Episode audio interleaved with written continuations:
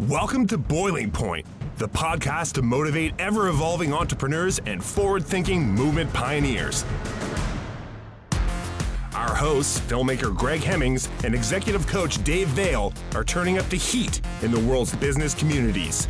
Our interviews with entrepreneurs, thought leaders, and movement makers are raising the temperature of inspiration.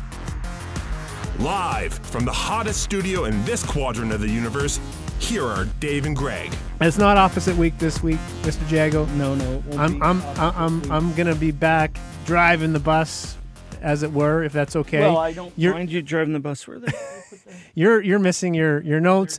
We uh, we have um, Dave Wolpin in the studio, who is uh, got a great beard and is reminding me of Greg Hemmings right now because we and we have to we have to give a shout to Greg everything. So every time you know we get on, we we've been doing a good job. We trying to figure out where he's at this week. this week? Yeah, We don't know. yeah. I think uh, he looks better than Greg. Actually. I'll embody his spirit. Embody yeah. the spirit. So so welcome, and I- and and and, and Mr. Wayne Jagoe is guest hosting once again. Glad to be here. Yes, great to have him. Uh, two-time guest, um, five-time guest host. I can't believe the fifth, and especially Dave to have you here. That's great. Yeah, and as you know, Dave, we rather than us muck it up and inter- and, and introduce someone, we let them introduce themselves in their own brilliant way. So over to you, my friend. So I'm Dave Wolpin from Kredl's Corner Market and Dave's Produce Packs, and I've got another business in Halifax called Driver Dave's. I swear I, I I, I, didn't I didn't mean to have Dave and two of the business names, but Dave's a good name. I. I didn't I didn't name two I didn't actually even name any of them. They kind of got named for me, but but uh, I uh, I spent a lot of time trying to decide how should I introduce myself in general because I spent a lot of time resisting who I am, which is at heart an entrepreneur. The word entrepreneur growing up for me carried a stigma of a lot of people that uh, use business cards and websites before they actually have a business. But um, I am an entrepreneur. you're owning you're owning it. You're gonna I'm- embrace it. Yeah, I'm I'm I'm embracing it. Wallace McCain Institute taught me that. Okay. No, no shame for the 90-hour work weeks. so so in, in in you're like well you're an entrepreneur through and through and um and how long have you like how long have you you know been out there i mean where did it start Age four, and you're like what 14 now Sixteen. double that. I'm tw- 28 now. oh he's young Yeah. man awesome. So, I guess uh, you know where did it start? So, uh, the rapid fire version of my story would be, uh, you know, when I could walk, I was planting stuff or rolling in the dirt, whichever you want to call it, in the garden, and there started my fascination with uh, how nutrients reassemble themselves into food and then ultimately humans and everything else that's living in the world. So I think I entered my first carrots into the St. John exhibition when I was seven. I won second prize. My brother won third, I think. So that was a big moment for me. older or younger Older, eight years older. Oh. yeah. Oh, Yeah. good. You the, beat the him. beginning Ouch. of the conquest, right? Oh, yeah. and I started picking gooseberries and red currants and other berries and rhubarb as soon as I was, you know, tall enough to be able to even reach those different fruits. And I I did that for a number of years. When I was nine, I had chickens. When I was eleven, I started uh, as an employee at Kredl's Corner Market. When I was thirteen, I became like a regular a regular person doing shifts at Kredl's. When I was you can't even say employee can you it's it's a uh, regular person he's well, yeah, regular. So I, I, it's it's interesting. I wrote a little piece in one of my newsletters a couple weeks ago just about how there's a lot of nostalgia in that building for me because I've re- I don't feel like I am defined by it, but at the same time, it's been my whole life. Yeah. It's, So it's kind it's it's it's a little bit weird for me, but um, when I was 15, I started in the cookhouse. When I was 16, by default, they had no one else. I became manager. At 19, I became general manager.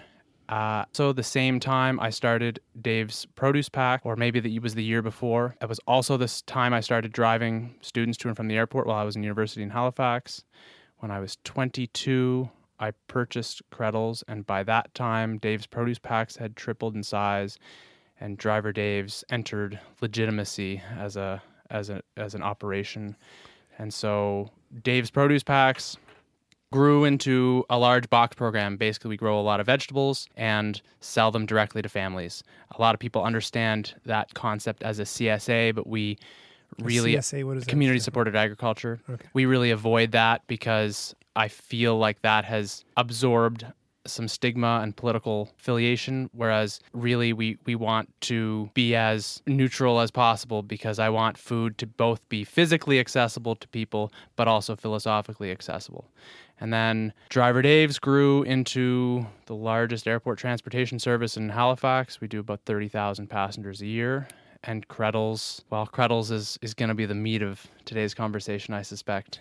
Uh, if you wanted to be. so yes, so Kredl's vision is to to be a catalyst to developing and creating a regionally representative grocery store model that inspires agricultural excellence and cultivates culinary culture. And to unpack that a little bit, I feel like if we're really going to define grocery store, most of the things that you think of as being in a grocery store aren't edible. And so, really, I want to bring a grocery store back to what it was years ago. Or instead of bringing it back, let's bring it forward to what it should be, which is a place to get your groceries, a place where you can get edible items. And big business is great. I believe in big business in every single industry except for food. It's the only thing, in my opinion, that should be you know managed in, in, in small ways and so, uh, regionally representative grocery is very important to me. And ultimately, I, I feel like, you know, inspiring agricultural excellence, the grocery store should really kind of be fueled by the agricultural producers. They should have a lot of input, uh, a lot of decision making power, and we should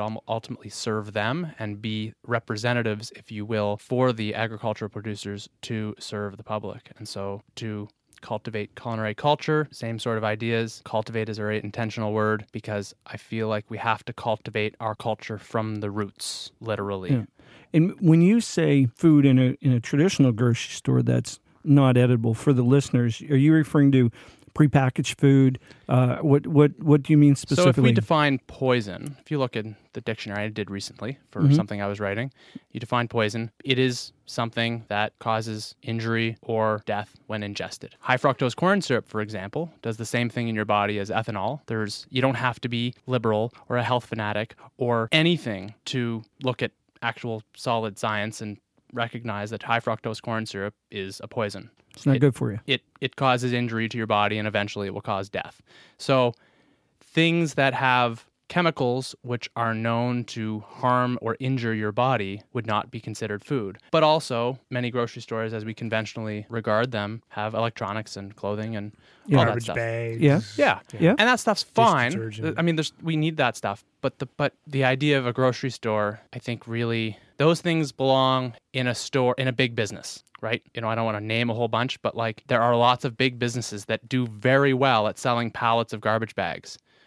There's no point for a small batch garbage bag company. That would be ridiculous. But food is very different. So I just feel like we should have regionally representative grocery. It's the only business that I think absolutely should be small. You're well. You know what's interesting is I'm listening to you. Like, so you're you you know like the idea of entrepreneurialism, right, or entrepreneurship, I should say, and uh, and you're also very philosophically driven. I mean, clearly, Oh, clearly. Yeah. Um, and and just for context purposes, I mean, Kredl's corner market might not it would imply it might imply something a little bit different, like this. So the story is a little important. Yeah. So Yeah. in 1980, roadside stand, eight by 12 or some or 10 by 16, something like that.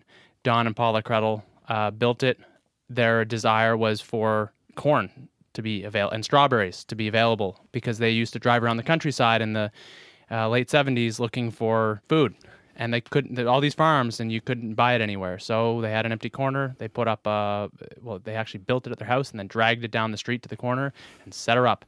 And I think two or three years later, Don quit his job as an electrician and went into it full time. And, you know, they raised their family and built the business at the same time on that property. And uh, I rolled around 1988 and started, uh, I was in there before I could walk. Uh, you know, that was one of the probably the first store. Uh, to be honest, I, Kredl's was probably the first store I ever went into, uh, unbeknownst to me. Uh, so that so Kredl it just grew in a piece by piece by piece, and in 2011 I bought it. Over the years, Don and Paula intelligently yielded some of their mission in favor of profits. And I say intelligently because there is nothing wrong with what they did. Uh, they supported their family. I, uh, I'll call it bravely and passionately and perhaps stubbornly, all apply. Uh, decided to make a change.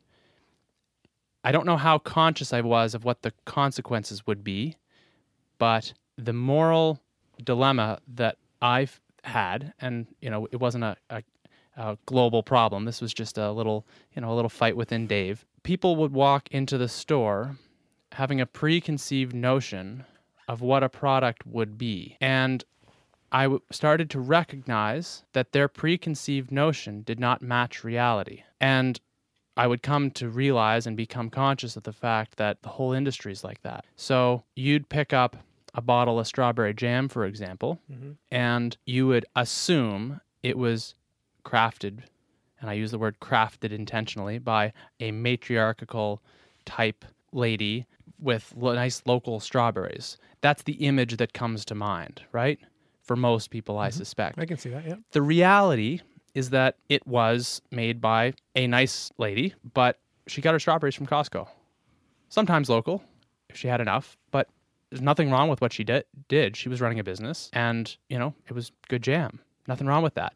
But the point was that the assumption did not match reality, and so I looked that, around. That, the- sorry, that being that the product itself, the raw product, wasn't local. right, It, it's it's from somewhere else. right, Okay. And, you- and, and and just for the so so you your your mission was to have to have locally sourced. Well, I looked around the store right? Yeah. and I looked at this bulk food unit that I bought, and I, and I know because I did it all, right? I, I had been working there. It, it was my, it was like for the for the three four years before that, you know, Don and Paula stepped back in in a big way, um, and th- that was great. Like I wanted them to. I was having a lot of fun, and making them money, and I was, you know, This ev- is as general manager. yeah, Yeah. and it was great. I built this wall of chips. I had every type of pop that there was. I remember going into St. John and buying every type of chocolate bar. Like I champ I was I was all over it. Just like let's pump through product, right? But I looked around and I realized, wait a second, people know Kredl's to be one thing, you know, this local food shop, but most of our square footage is not filled with products that match what we have Okay, I got you. or The that perception match of the perception. Sorry. Yeah.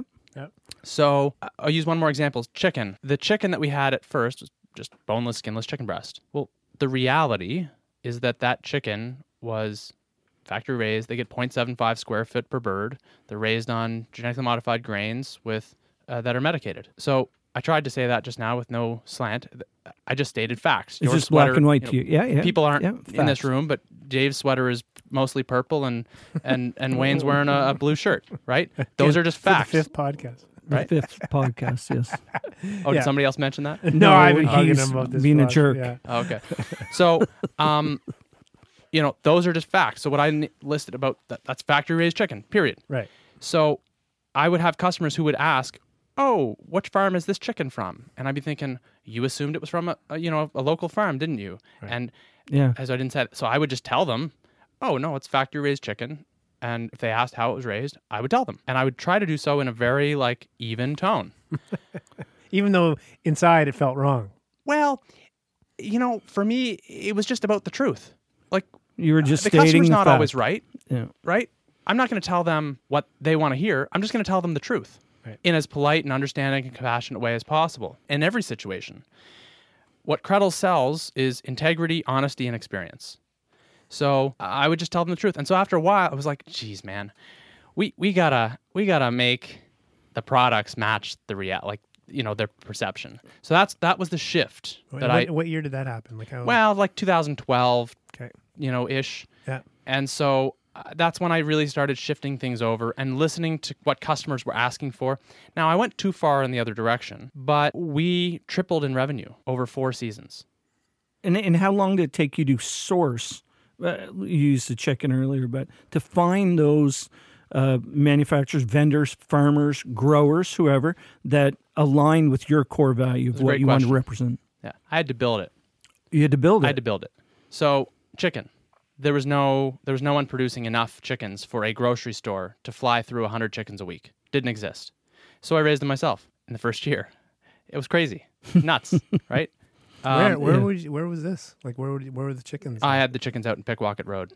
Yeah, okay. just a few few minutes away. Buddy of mine and I we partnered on it and That was went it. for it. It worked out. Good. It was. I would. We didn't really make any money because we made some mistakes and weren't super efficient with the way we did things. Yeah. But I had raised chickens as a child my whole life growing up. Um, but you know, in your adult life, we, we kind of learned about it, right? But like turkeys, there was no place anywhere in this area, and there remains no other place in this area where you can go and get turkeys raised outdoors on non-GMO grain that have never been medicated. And I'm not sitting here saying any of that anything is better or worse.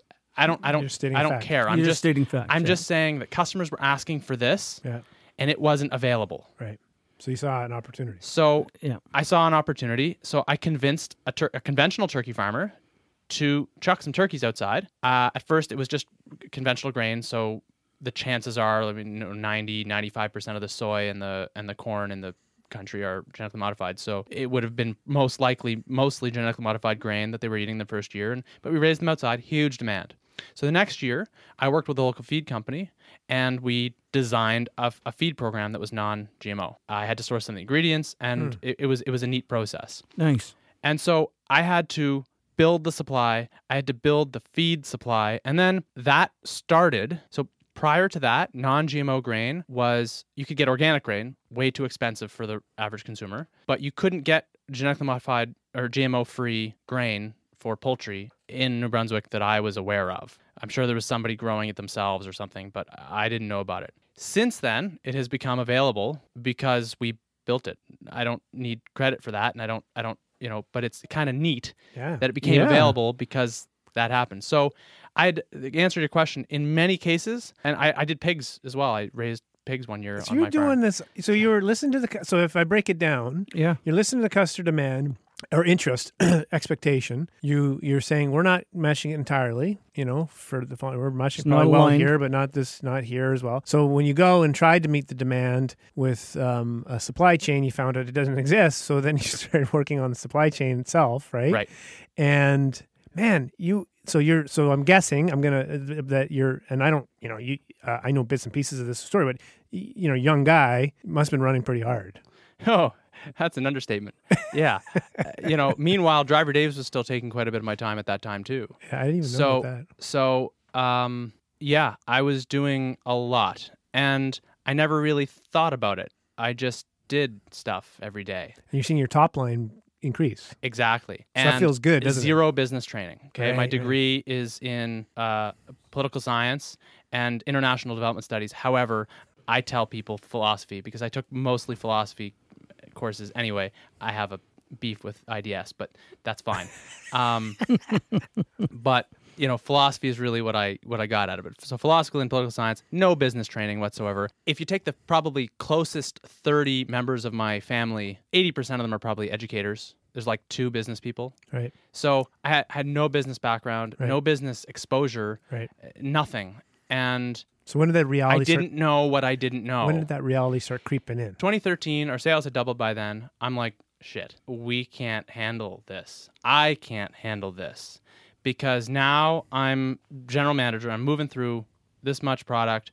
I had a manager who got sick at that time, and so uh, he disappeared, and I was really like up to my ears. So I was like, we got to expand. So at first it was like, well, what, what do you think I could do with a couple hundred grand? I was like, well, maybe we could build this for 400 grand because I started looking around. Like my walk-in cooler was rotten. Uh, I had a meat shoebox meat room, uh, not enough cooler space in- to begin with.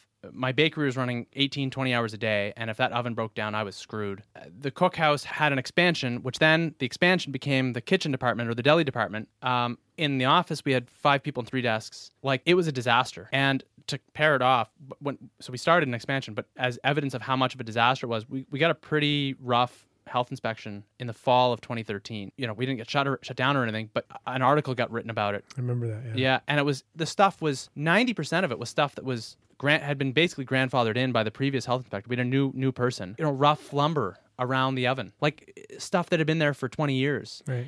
So it But- didn't, didn't help the cause. It just snowballed, and the place was falling apart because you had double the traffic. It was already old. It was just crazy. And I couldn't handle it. You know, I was working all the time. I, I, I- just, I was trying to do everything. And I was a shitty manager. I didn't realize this, this at the time, but my management style was, oh, if they don't do it, I'll just fix it. So, so I, I had to kind of realize I had to set up structure and process, but I, I didn't have that. And I didn't have that insight. I was unconsciously conscious, if we'll call it that. Anyway, Farm Credit loaned me the money. I don't know why, Yeah. uh, because looking back now, knowing what I know, yeah. and only only the business community really understands this way of thinking but they really screwed up by loaning me the money. I feel the full brunt of like you know i'm not taking anything off my shoulders whatsoever. Uh, my whole process has been me running head on into the problems that i created right? Who was looking at what financial statements? Because i didn't know how to read them i didn't even know what a balance sheet was. Like really i didn't learn spreadsheets until 2012 Right. so a lot of people thought I knew more than I did. I didn't even know what I didn't know. Yeah, so yeah. I didn't, like, Yeah. you know, and I'm not trying to sound make myself into a victim or sound like I. But you, uh, you know what I like it's interesting about it, Dave, is I think I wonder if um, you know, sometimes our passion for something gets the best of us, right? And our just our desire to see something succeed. so Sean Dunbar put it the best. okay. And Sean's he- the owner of Picaroons. Yeah. Yeah. He described my situation as Dave's passion overwhelmed his intelligence. Okay, that's a great way to That's a describe great, Great way way to, to put it. describe it. Yeah. Yeah. So it's 100%. I've, I've, I've used that 100 times since. Okay. So we we only have we only have like about seven or eight minutes left. So for the listeners and like unless you know you got to appreciate most people haven't heard the story, Hmm. right? So what, ha- so what happened? Yeah, and, and more and more importantly, What so I what learned. happened, but more importantly, what you learned Yeah. and where you are now and how are things going. So I, I went for it. Uh, I borrowed a pile of money and we expanded. The problem is, is I didn't have any, you know, financial structure. I, I, I didn't have the resources, the financial guidance. I didn't have any of that in the right place. But we just kind of went for it um, because I was suffocating as it was. And I added 8,000 square feet and we went year round. Uh, previously, Kredl's had been seasonal and we went year round. The reason for going year round is that because I couldn't handle everything that was happening, I needed management. In order to find management, I needed to be year round because who wants to work for six or nine months a year? How am I going to find a good person for that? Okay. And so then I I so we expanded. So I I, I wanted to do all these wholesale op, wholesale things, all this basically taking uh, regional ingredients and turning them into a product that could be shipped all over the province or exported outside the province. And that was my plan to kind of sustain us in the winter. Um, slow the development of retail and focus on wholesale. And so the whole back part of Kredl's, like most people don't realize, about a third of the business has nothing to do with what anyone sees. So that was my plan. Yep. And it's all coming together now, but So what Anyway. happened in the interim? so I, uh, uh, well, I almost went bankrupt. Uh, Very, really, and quite publicly as well for the region, right? yeah, very. Uh, I think it was on TV as far as Montreal. Right. Basically, I spent way too much on labor. Usually, your bank account would, would be a, a measure of if things are going wrong, you don't have any money. But I had over a million dollars flow, flow through my bank account over the course of about 18 months. And by the time all the dust had settled, I, I had spent like 300 grand per year too much on labor. Wow. I just, Yeah. I don't know. I, I just lost track of how much shit was happening. Yeah, yeah. And So what can I like? What if you know what's been so um, fast? I, I what I really admire about you, Dave, is your resilience, right? Um, so you go through this experience, and you're you know you've you've you've not learned a ton, right? But you never like my sense of you is you've just never given up. Well, I wasn't going to be the one to pull the string, right? So, you know, I filed for, I, I couldn't pay my mortgage anymore. I filed for creditor protection. I had paid off, like the building actually pretty much got paid off. There's still about $75,000 out of like 1.3. So it's 5% that didn't get paid, but suppliers were left with like 450 grand. Um, and the rest was, was friends and family and myself. I was the biggest creditor. Uh, everything that I had ever earned ever was in. I was so transparent about it. it I was it was beyond what my trustee even recommended that I do. Uh, like I went against some of his advice to be really forthright and transparent about it. Called most of my suppliers before I even filed, um, and somehow made it through. I put together an investment group. That plan that plan was to buy the the assets and then eventually sell them back to me. Things did not go properly with that group. There was the intentions were probably positive, the impact was not. and so that fell apart. Then uh, the government stepped in. Opportunity, Opportunities New Brunswick made commitments, which now I find out aren't really necessarily always uh, reliable. That fell through three weeks later. Um, then that frustrated Farm Credit so much that um, basically it was just let's push push this into court. I had I brought someone else to the table who was willing to put all the money up cash, but Farm Credit uh, had upped what they wanted. Uh, that was that was it, and so then we kind I just I just begged to make it to Christmas, but. Uh, December 16th was the day. Man, we liquidated. We just, you know, everything came out of the place. We're gonna have to go over because my lessons, man, they're they're good. Okay, well let's get let's get into So, that. so then I walked into so the day before court, uh, we you know we were basically stripping the place, um, and my staff. I had resisted any kind of crowdfunding before because it's a pro- for-profit business. That's ridiculous. My staff started a GoFundMe campaign. On the last day, I said, "Screw it, fine, do whatever you want." And uh, the next morning, I had almost forty thousand dollars overnight. cow. Excellent. But what was I going to do? I don't know. So we walked into court the next day, and I still don't even know, know what happened. Like, I, I, I was on 90 minutes of sleep. I had probably had 10 hours of sleep that whole week. It, it just, the judge basically forced them to give us another 30 days. And uh, a guy that we had been talking to before ultimately uh, stepped in and said, Holy shit, I can't believe that Dave is still standing. This is ridiculous. and um, he uh, put up the, a bridge loan, and now the plan is we got approved for the New Brunswick Small Business Investor Tax Credit. So we're going to use that to raise some money to pay out the bridge loan, and that's our long term solution. So that's you know the Coles notes. There's a lot of meat in there uh, that that Here, here's what we're here's what I'm going to suggest we do. I'm going to suggest this is two parts. Okay? yeah because the part one is the story, and then part two we're going to jump into um, at another time about the lessons learned. yeah.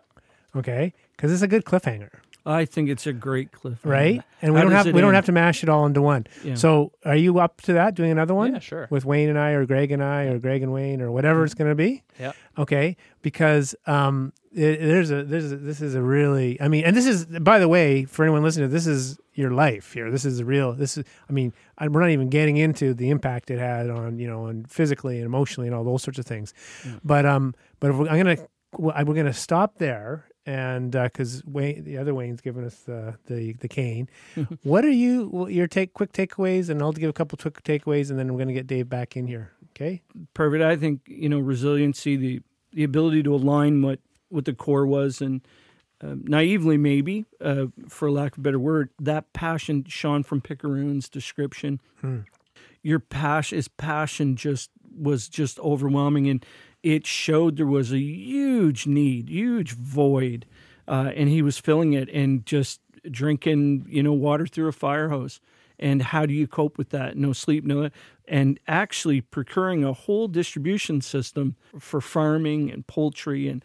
I mean, come on, Dave. You couldn't. You couldn't No. even do half that in your whatever. It's just. It's a lot. Uh, totally. Well, and I guess I mean the the big thing I I mean there's a whole bunch here, Dave.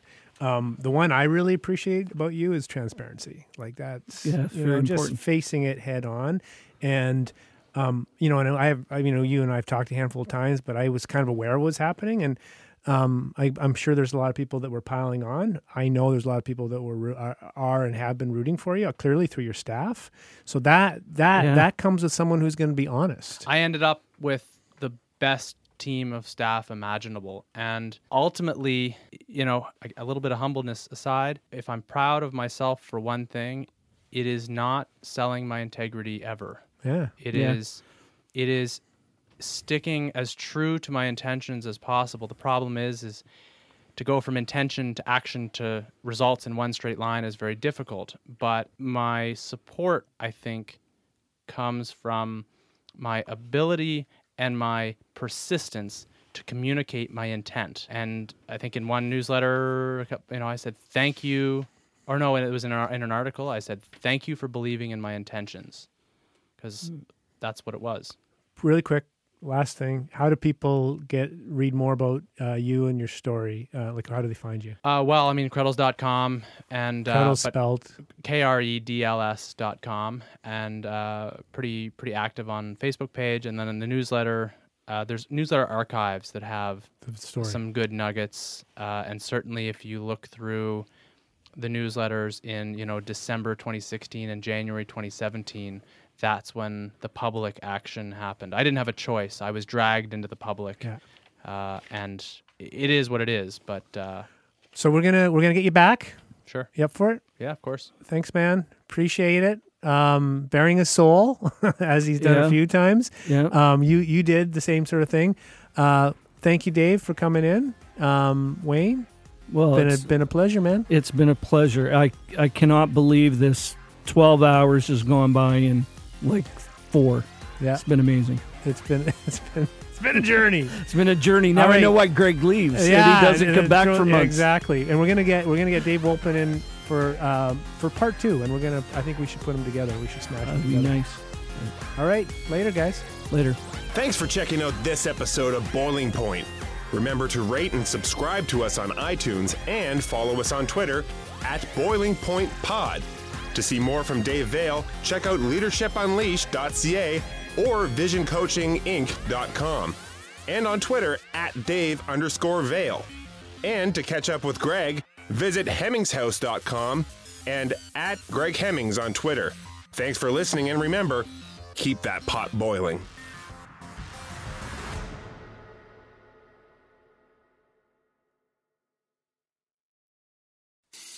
I'm Matt Cundill, host of the Sound Off Podcast, the show about podcast and broadcast.